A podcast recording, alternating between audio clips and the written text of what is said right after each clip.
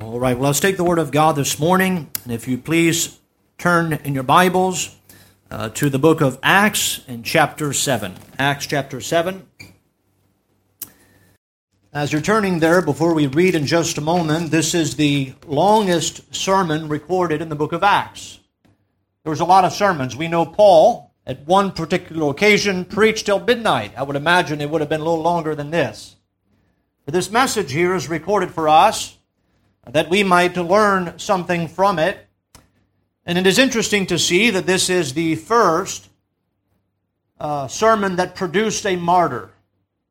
Uh, and I'm talking about in the church. Certainly, you can identify some preachers in the Old Testament, prophets who went to the nation of Israel and who were mistreated and uh, imprisoned and so on. But as far as the church is concerned, and in the New Testament, we find here the first martyr of the church in Stephen.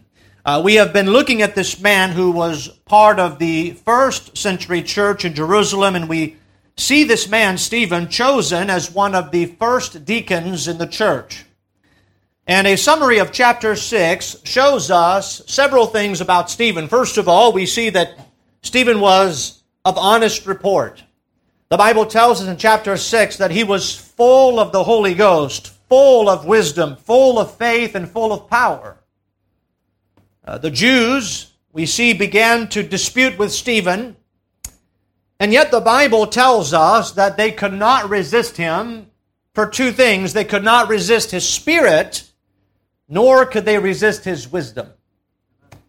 And as a result, these Jews took Stephen and they brought false witnesses with false accusations against him. They accused Stephen of speaking blasphemous words against uh, as they mentioned in chapter 6, against Moses, against God, against the temple, and against the law. And we considered an overview of this sermon here as we see in chapter 7, verse 1. Then said the high priest, Are these things so? And uh, Stephen is going to begin his message in verse 2 and we considered an overview of this sermon in our last study entitled Hearken. Notice what he says to them Men, brethren, and fathers, hearken. He basically says, Listen, uh, pay attention. What I'm about to tell you is of utmost importance. And by the way, as I look at this sermon, I'm not going to attempt to repreach this wonderful message. Uh, this message was preached directly to the Sanhedrin Council, and so I'm not going to pretend that this audience this morning is the Sanhedrin Council. But there's only a few select sermons that are recorded, whether in whole or in part for us, in the book of Acts. And I believe that the reason that these sermons are recorded is clearly because of their importance that we might learn something from them. This is part of our church history. And this is the first church martyr recorded in Scripture after the ascension of the Lord Jesus Christ. By the end of this sermon, uh, Stephen, as we look at the end, the Bible says in verse 59 And they stoned Stephen, calling upon God and saying, Lord Jesus, receive my spirit. And he knelt down and cried with a loud voice, Lord, lay not this sin to their charge. And when he had said this, he fell asleep. And so I don't know if we should call him a martyr or just the fact that he fell asleep. But we find here in chapter 7 this great sermon, and I want us to work our way through this uh, sermon preached from Stephen. Let's read again verse 1 and 2. The Bible says in Acts 7 1 and 2 Then said the high priest, Are these things so? And he said, Men, brethren, and fathers, hearkened. The God of glory appeared unto our father Abraham when he was in Mesopotamia, before he dwelt in Charran and said unto him, Get thee out of thy country and from thy kindred, and come into the land which I shall show thee. Show thee. Then came he out of the land of the Chaldeans, and dwelt in Charran, and from thence, when his father was dead, he removed him into this land wherein ye now dwell. I would like to bring your attention this morning to the expression that marks the beginning of the sermon of Stephen in verse 2. Notice how he begins the sermon, the God of glory. That's how he begins this sermon. I want to preach this morning a message on this sermon. But considering, if you would, the direction of this sermon as a whole, I want us to consider this morning the God of glory. You know, we can break down this sermon into three parts. And, and by the way, this is not the way Stephen broke it, but this is the way I'm going to break up the sermon. The first part of the sermon is what I would refer to as the preliminary remarks, where Stephen has an opportunity to respond to the Sanhedrin council, to the high priest, to the question, and to say, as he says, Men, brethren, and fathers, hearken. Those are the preliminary remarks where he seeks to get their attention, to convey to them the importance of this message, and he does so in a very respectful manner. And so we first have those preliminary remarks, but then in verse 2, he begins this sermon with the God of glory.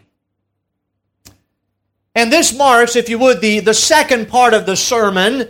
And the second part of the sermon goes all the way to verse 50 where Stephen is going to preach, and we know he's going to go, if you would, through an abbreviated history of the nation of Israel, but particularly, I believe it's a history of God's dealing with man. Indeed, as you look through this uh, sermon, it's not about Abraham. It's not about Isaac. It's not about Jacob. Later, it's not about Moses. Again and again, he says, God said this. God did this. It's about God. This sermon is about the God of glory. It's not indeed about any of those men. And so in this sermon, and uh, by the way, after this, in verse 51 through 53, we'll see the application. So after Stephen preaches the sermon, he comes down to the application and he turns to them. It's interesting, you see the pattern. In the sermon, he keeps repeating, Our fathers, our fathers, our fathers, our father. But then in verse 51, he says, Ye stiff necked and uncircumcised in heart and ears, ye do always resist the Holy Ghost as your fathers did. So now the application sets in, and he confronts them for their sin for their ignorance or perhaps their misrepresentation of the history of the children of Israel and what this is all about and what it, and about what it represents. But over the next few weeks, we're going to consider this message, if you would, and immediately in this message, we find that this sermon begins with God and it ends with God. Do you remember what this uh, confrontation was about? He has spoken blasphemous things against Moses, against God, against the temple, and against the law. Isn't it interesting that one of the focus of the Jews at that time was that God had to be worshiped in the temple at Jerusalem and that no Jew could worship God outside of the temple in Jerusalem.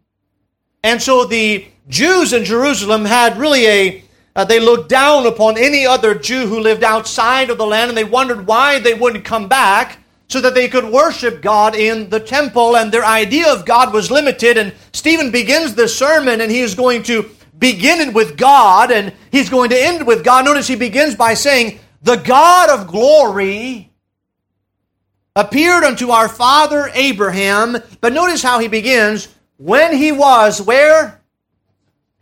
Is Mesopotamia Judea? Is it Jerusalem? No. Stephen is going to begin the sermon by saying that God is not limited, and you know that in your own history, God is not limited to Jerusalem and to Judea. God uh, indeed appeared first to Abraham. The God of glory appeared first to Abraham in Mesopotamia. And notice how he ends the sermon. Let's go and uh, look at verse um, 48. This is the end of this message. Howbeit, he's talking about Solomon building the house of the Lord, the temple, verse 48. Howbeit, the Most High dwelleth not in temples made with hands, as saith the prophet. Heaven is my throne, and earth is my footstool. What house will ye build me, saith the Lord? Or what is the place of my rest? Hath not my hand made all these things? So in this sermon, Stephen begins with the God of glory, and he ends with a God of glory that cannot be contained. God was not contained as he began to work among this nation, namely in their father Abraham. And also, God is not contained to the temple that was built for God. God is the God of glory. I want to deal with three things as we consider this thought. And again, I'm still in par dealing with this the overview of this message as we think about the emphasis of Stephen in this sermon. I want to preach this morning on the God of glory. And the first thing we notice about the God of glory is first of all the exaltation of God. Stephen does not begin, interestingly, by addressing those false accusations. He does not begin, uh, if you would, a debate as he had been disputing early on the temple with different Jews from different synagogues uh, as they were disputing uh, on various things. Uh, Stephen doesn't begin with disputes. He begins with where everything begins with the God of glory. He begins with an exalted view of God, and perhaps that, that is what was missing among the Sanhedrin council, that it was what missing uh, was missing among those uh, Jews of the day. They had a, uh, if you would, a, a small view of God or a distorted view of God, and Stephen says, the God of glory. What is church all about? I'll tell you what it is all about. It's all about the God of glory. It's not about me. It's not about you, it's about God. Uh, hence, we, we don't do things to try to, uh, to bring people in, to try to appeal to your flesh or to your emotions. We want to introduce you to the person of God, the God of the Bible, the God of glory, because that is where our attention must be drawn. The God of glory. Stephen begins with God and he ends with God, and indeed, this is where men always go wrong. In 2 Corinthians, we read this verse in Sunday school this morning, chapter 1, verse 20. Paul writes and he says, For all the promises of God are in him, yea, and in him, amen, unto the glory of God by us. I want you to turn with me to the book of Romans. In the book of Romans, in the very first chapter, we have a, an understanding, if you would, a, a history of how the world always, uh, or how history always repeats itself.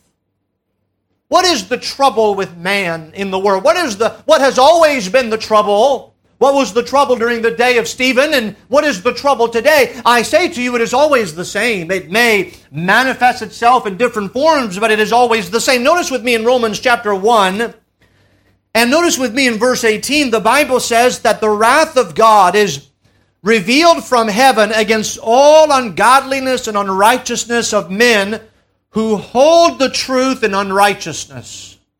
Because that which may be known of God is manifest in them, for God hath showed it unto them. For the invisible things of him from the creation of the world are clearly seen, being understood by the things that are made, even his eternal power and Godhead, so that they are without excuse. Notice verse 21 because that when they knew God, they glorified him not as God. What was the problem with man?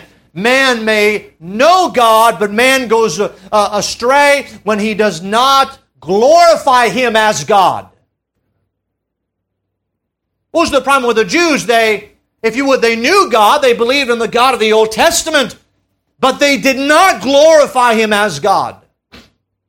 Uh, notice it goes on to say, neither were thankful, but became vain in their imaginations, and their foolish heart was darkened. Notice verse 22 professing themselves to be wise, they became fools. And here it is, verse 23 and changed the glory of the incorruptible God into an image made like to corruptible man and to birds and four footed beasts and creeping things. Wherefore God also gave them up to uncleanness through the lust of their own hearts to dishonor their own bodies between themselves, who changed the truth of God into a lie, and worshiped and served the creature more than the Creator who is blessed forever.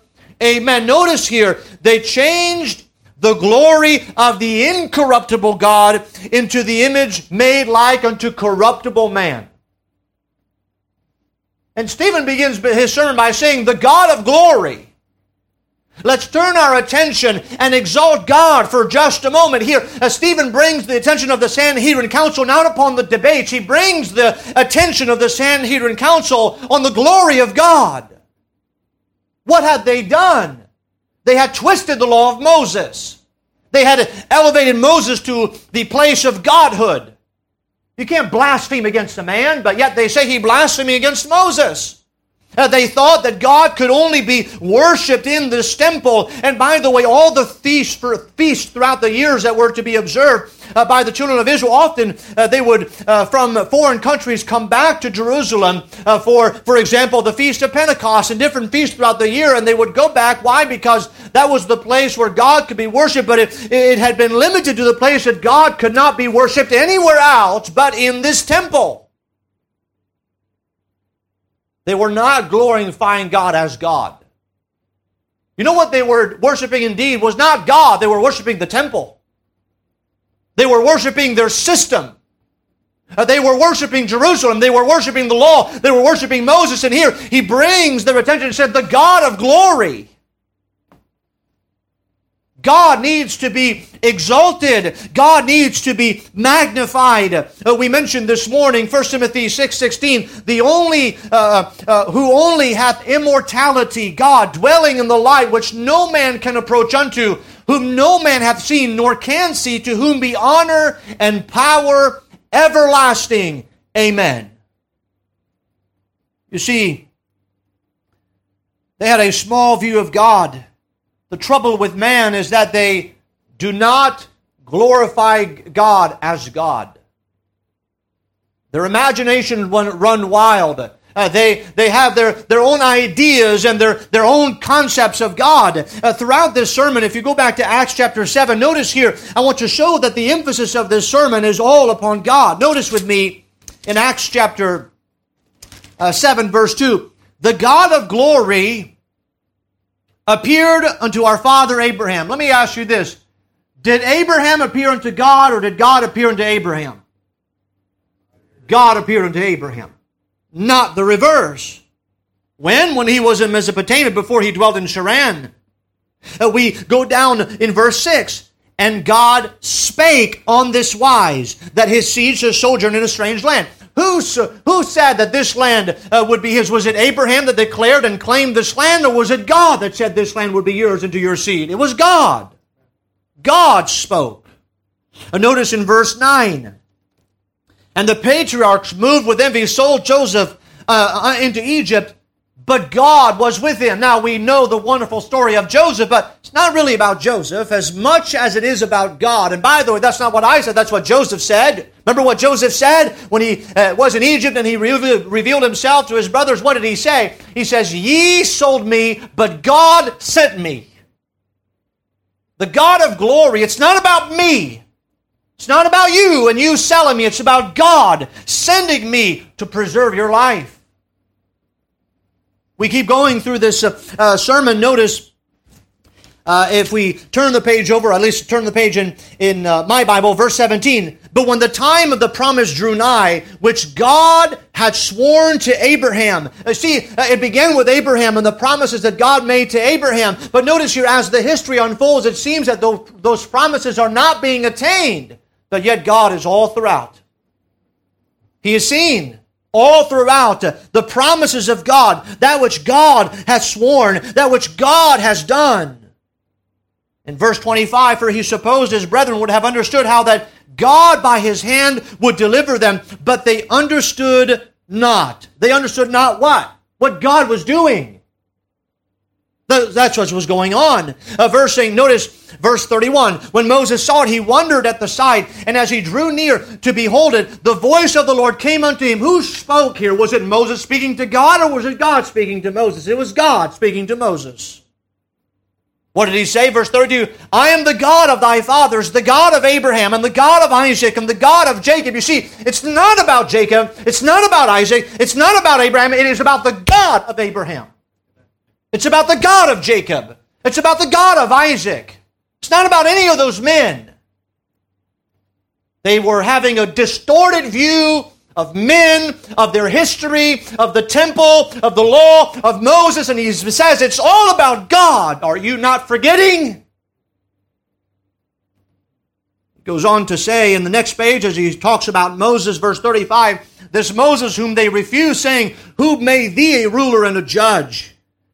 The same did God send. it's not about Moses. Remember, Moses didn't want to go. God sent him. Verse 37 This is that Moses which said unto the children of Israel, A prophet shall the Lord your God raise up unto you. Who raised up Moses? Moses didn't get stirred up on his own and says, I'm going to do this. He had tried to do that earlier.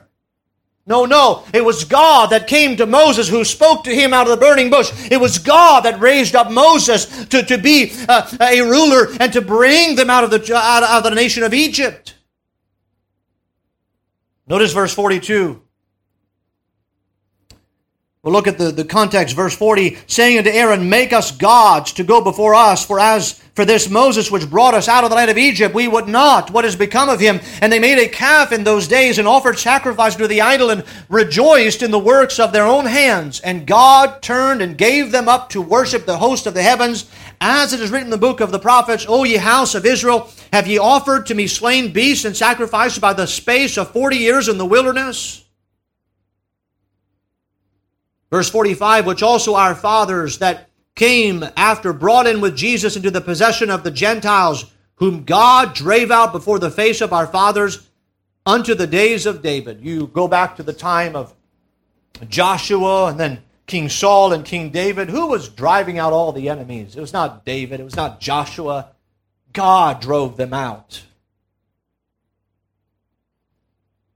We have to refocus. This is not about the history of Israel per se. It's about the God, the history of Israel.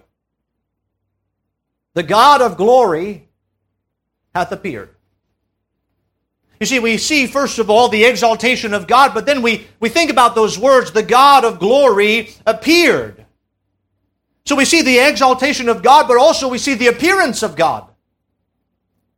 You see, the God of glory appeared and he spoke to Moses. He had words for Moses. Now, those words are important because remember, the promises to, to, to Abraham are threefold a land, a seed, right? Those were the, the two main ones. There was to be a blessing. Curse are those who curse you, bless those who bless you. So there's the, the, the promise of uh, a blessing, the promise of a land, and the promise of a seed.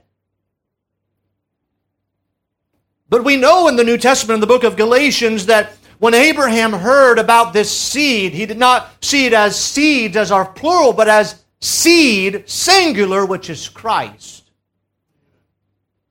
What was this all about? Obviously, he's going to turn the attention of the Sanhedrin Council towards the Lord Jesus Christ. But notice he basically says God has spoken. God spoke through Abraham, uh, to Abraham and through Abraham. He spoke to Jacob and through Jacob. Concerning who? Concerning the Lord Jesus Christ. He spoke to Isaac and through Isaac. He spoke to Joseph and through Joseph. Uh, he spoke to Moses and through Moses. You see, God has spoken because, and, and worked because He is interested in man. Hebrews chapter 1 tells us God, who at sundry times and in divers manners spake in time past unto the fathers by the prophets, hath in these last days spoken unto us by his Son. God has spoken God has appeared. Again, what is interesting to note is that God did not appear unto Abraham in Judea, nor did God appear unto Abraham in Jerusalem, nor did God appear to Abraham in the temple. God appeared unto Abraham in Mesopotamia. Luke 1:68 the Bible says blessed be the Lord God of Israel for he hath visited and redeemed his people. God, the God of glory, By the way, whose glory we cannot share with another, whose glory, by the way, as we read Romans chapter 3, the Bible says, For all have sinned and come short of the glory of God. We do not deserve, nor do we merit any such exaltation as God, the God of glory. We cannot attain unto that glory. We are not worthy of that glory, but yet the God of glory hath appeared unto us, knowing that we are not worthy, knowing that we are incapable of attaining that glory. We fall short of it. So that he could do what? So that he could reconcile us to himself and so that he uh, again uh, could uh, could uh, bring us into his glory. We see the exaltation of god the appearance of god but thirdly the experience of man. I'm going to end this with this here but he says the god of glory appeared unto our father abraham. You know what that means? That god spoke to abraham we read about what we've just finished our study through the book of Genesis. God spoke to Jacob. He spoke to Isaac. He spoke to Joseph. We, we find God speaking throughout uh, the Old Testament, uh, also uh, the, the New Testament, but we, we think about, I'm interested here because why is it so important for Stephen to begin by saying the God of glory? You see, God is exalted. God has appeared, but think about the experience of man when God speaks, when God, uh, God appears, when we get a glimpse of the glory of God. What should that produce in us? What is it that happens when God speaks, when God appears? Let's look at a few of those references. Let's first go to the book of Genesis in chapter 28. I hope we see a pattern here Genesis 28, notice with me, let's begin reading in verse 10. Genesis 28, verse 10 And Jacob went out from Beersheba and went towards Haran, and he light up a certain place and tarried there all night, because the sun was set, and he took of the stones of that place. Okay, I want to make sure that was not my phone ringing there. Notice here as we keep reading, and he dreamed, verse 12, and behold, a ladder set upon on the uh, set up on the earth, and the top of it reached the heaven, and behold, the angels of God ascending and descending on it. And behold, the Lord stood above it and said, I am the Lord God of Abraham thy father, and the God of Isaac, the land whereon thou liest, to thee will I give it, and to thy seed. And thy seed shall be as the dust of the earth, and thou shalt spread abroad to the west, and to the east, and to the north, and to the south. And in thee and in thy seed shall all families of the earth be blessed. And behold, I am with thee, and will keep thee in all places whither thou goest, and I will bring thee again into this land, for I will not leave thee until I have done that which I have spoken of thee. And Jacob awaked out of his sleep and said, Surely the Lord is in this place, and I knew it not. It's interesting that Jacob makes this comment that God was in this place as he came to Beersheba, and he says, The Lord was in this place, and I knew it not. We know later Jacob would have an experience, if you would, an, an encounter. Uh, if you go with me to Genesis 32. In Genesis 32, Jacob is about to meet Esau. God has already revealed himself to Jacob, and Jacob has been, as his name tells us, he's been a, a trickster, a conniver, a supplanter. But in Genesis 30, right before he's about to meet Esau, the Bible says, and Jacob was left alone, and there wrestled a man with him until the breaking of the day. And when he saw that he prevailed not against him, he touched the hollow of his thigh, and the hollow of Jacob's thigh was out of joint as he wrestled with him. And he said, Let me go, for the day breaketh. And he said, I will not let thee go, except thou bless me. And he said unto him, What is thy name? And he said, Jacob. And he said, Thy name shall be called no more Jacob, but Israel. For as a prince hast thou power with God, with men, and hast prevailed. And Jacob asked him and said, Tell me, I pray thee, thy name. And he said, Where, Whereof is it that thou dost ask after my name? And he blessed him there. And Jacob called the name of the place Peniel, for I have seen God face to face, and my life is preserved. What happened to Jacob earlier? He grabbed a hold of that man he was wrestling with, and he says, I will not let you go until you bless me. When God appeared to Moses in the burning bush, what did God tell Moses to do as Moses drew near? Take off thy shoes from off thy feet, for the place whereon thou standest is holy ground. You're in the presence of God. God is revealing himself to you. Take off your shoes. Isaiah chapter 6. You remember how Isaiah saw the Lord high and lifted up? His train filled the temple. They were saying, Holy, holy, holy. And what did Isaiah do? Uh, he, he looked at himself. He, he humbled himself. He fell before the Lord. And he says, uh, I am a man of unclean lips, and I dwell in the midst of a people of unclean lips. You turn with me to the book of Job in Job chapter 40, Job had gone through uh, an intense trial in his life. He had lost his children, lost his possessions, lost his health. His encouraging wife says, Curse God and die. Not too encouraging. He's debating with his friends, and all of his friends speak throughout the book of Job, and Job responds. And then finally, when we reach towards the end of the book of Job, God speaks. Isn't it interesting that nothing changes when man speaks?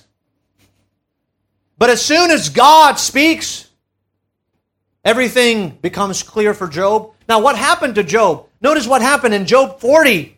Moreover, the Lord answered Job and said, Shall he that contendeth with the Almighty instruct him? He that reproveth God, let him answer it? Then Job answered uh, and uh, the, the Lord and said, Behold, I am vile. What shall I answer thee? I will lay mine hand upon my mouth. Once have I spoken, but I will not answer. Yea, twice, but I will proceed no further. Job says, I, I, can't say nothing to God. I can't answer those questions. I am not God. I'll repent. I'll, I'll uh, um, I am a vile man. And go over to verse 42. What happened to Job in this discussion as God speaks to Job? Then Job answered the Lord and said in verse 40, in chapter 42, verse 2, I know that thou canst do everything, and that no thought can be withholden from thee. Who is he that hideth counsel without knowledge? Therefore have I uttered that I understood not things too wonderful for me which I knew not. Here I beseech thee, and I will speak, I will demand of thee, and declare thou unto me. And here it is what he says, verse 5. This is all that Job learned through all those trials. Ready, verse 5. I had I have heard of thee by the hearing of the ear. But now mine eye seeth thee, and what happens when he sees the Lord? Wherefore I abhor myself and repent in dust and ashes. We could go to the New Testament. You remember Revelation chapter 1? John sees the vision of the Lord in Revelation chapter 1 and verse 17. Notice Jesus says, I'm the Alpha and Omega, the beginning and the end.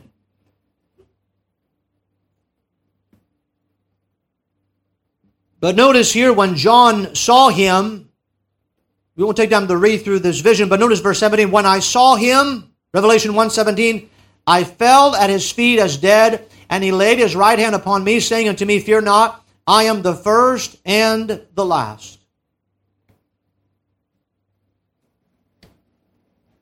Stephen begins with the God of glory, about the God who appeared unto men.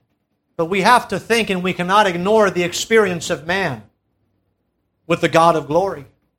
The God of glory who has appeared. What is the experience of man? Well, again and again. When man truly sees God for who he is, when God, when man sees the God of glory and who he is, man can do nothing else but humble himself in the presence of God for his heart to break. He sees God. Uh, and uh, as uh, Job said, I, I, my, mine eyes have seen thee, and I abhor myself. I can't stand myself. I can't stand the vileness and the wickedness of my heart when I am in the presence of God, and therefore I can do nothing else but repent in dust and ashes. John saw the Lord high and lifted up, he says, and he, he fell at his feet as dead. You, you know what, what happens when a person dies? They don't move and they don't speak. There's nothing to say in the presence of God. Why? Because He's the God of glory. What is this message all about?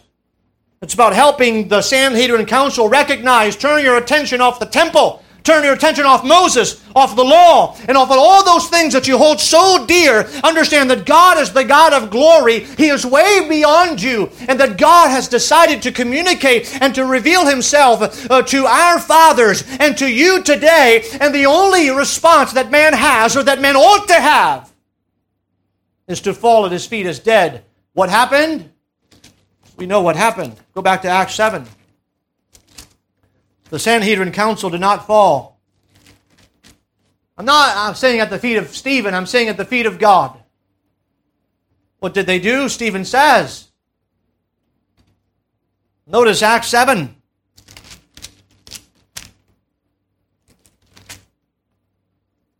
Verse 51 You stiff necked and uncircumcised in heart and ears, you do always resist the Holy Ghost as your fathers did, so do ye. They were resisting the Holy Ghost. You know how do we know that we're not resisting God? When we see Him as the God of glory, who's revealed Himself to us, and we fall before Him. There is no other option in the presence of God. What does the Bible say about the Lord Jesus Christ? Every knee shall bow, every tongue shall confess that Jesus Christ is Lord to the glory of God the Father. And I'm saying to us, we look at this message, but I, I want to say here, what is this message about? Let's not get uh, uh, get, uh, if you would, into the trivias of all of the little details about Abraham and what happened with Abraham and what happened with Jacob and what Jacob did and what Isaac did and all the chaos in those families and all that was happening. Let's look at God throughout all of this and what God wanted to do with man. And despite the wickedness and the ignorance of man, God was faithful in his glory throughout all of that. What is not revealed is remember Abraham? Who did he want to be, be the chosen one? Ishmael. He said, Oh, that Ishmael might live before thee. Who did Jacob want to be uh, the one uh, inheriting the blessing? He wanted it to be Esau, not Jacob. Again and again, man fails, man's in trouble, man's heart is wicked, but here we are reminded this message is about God. You know, I hope that when we, we come to church, we open the Word of God, we don't uh, walk around puffed up and saying, oh, I got more knowledge about God. I hope we leave this place humbled and, if you would, amazed at who God is. Not saying, oh, wow, wow, what a message. No, but saying, what a God we have. The God of glory, who, uh, who, who, of whom we are not worthy to speak to and to come into His presence has appeared. He has spoken. He has revealed himself to us. And all we could say is bow ourselves and say, I'm listening. That's, what, that's why Stephen said, Would you hearken? Would you humble yourself? This is an important message. You see, we go through all those motions every Sunday. We sing songs, we give our offerings to the Lord. We have special music, and all those things are wonderful, and a message is preached, and all those things, but it's not about any of those things. What I want to know is what is our response to God? What do we think of God? What's our opinion of Him? Are we truly humbled that He has appeared, that He has spoken? And the experience, our experience when we come to church, what is that experience? When we open the Word of God, what is that experience? Do we walk around thinking about how great we are? I say to us, that if that is how we leave the church service, if that is how we leave the time we open the Word of God and consider God and read about God, if we leave having a puffed up idea of ourselves, we have had the wrong experience. There's only one type of experience when God speaks and when we know Him, and that is we humble ourselves in His sight. You see, truly, that, that is what was missing in the Sanhedrin Council. Do you see the scene? Stephen standing here in the middle. You see, and I this picture in my mind, I don't know what it looked like. There's ideas today about what that Sanhedrin the council looked like, but you see them elevated there on the little podiums up there, nose up in the air, thinking about, like all the other apostles, these ignorant men. And all along, they can't see their own wickedness and their own pride.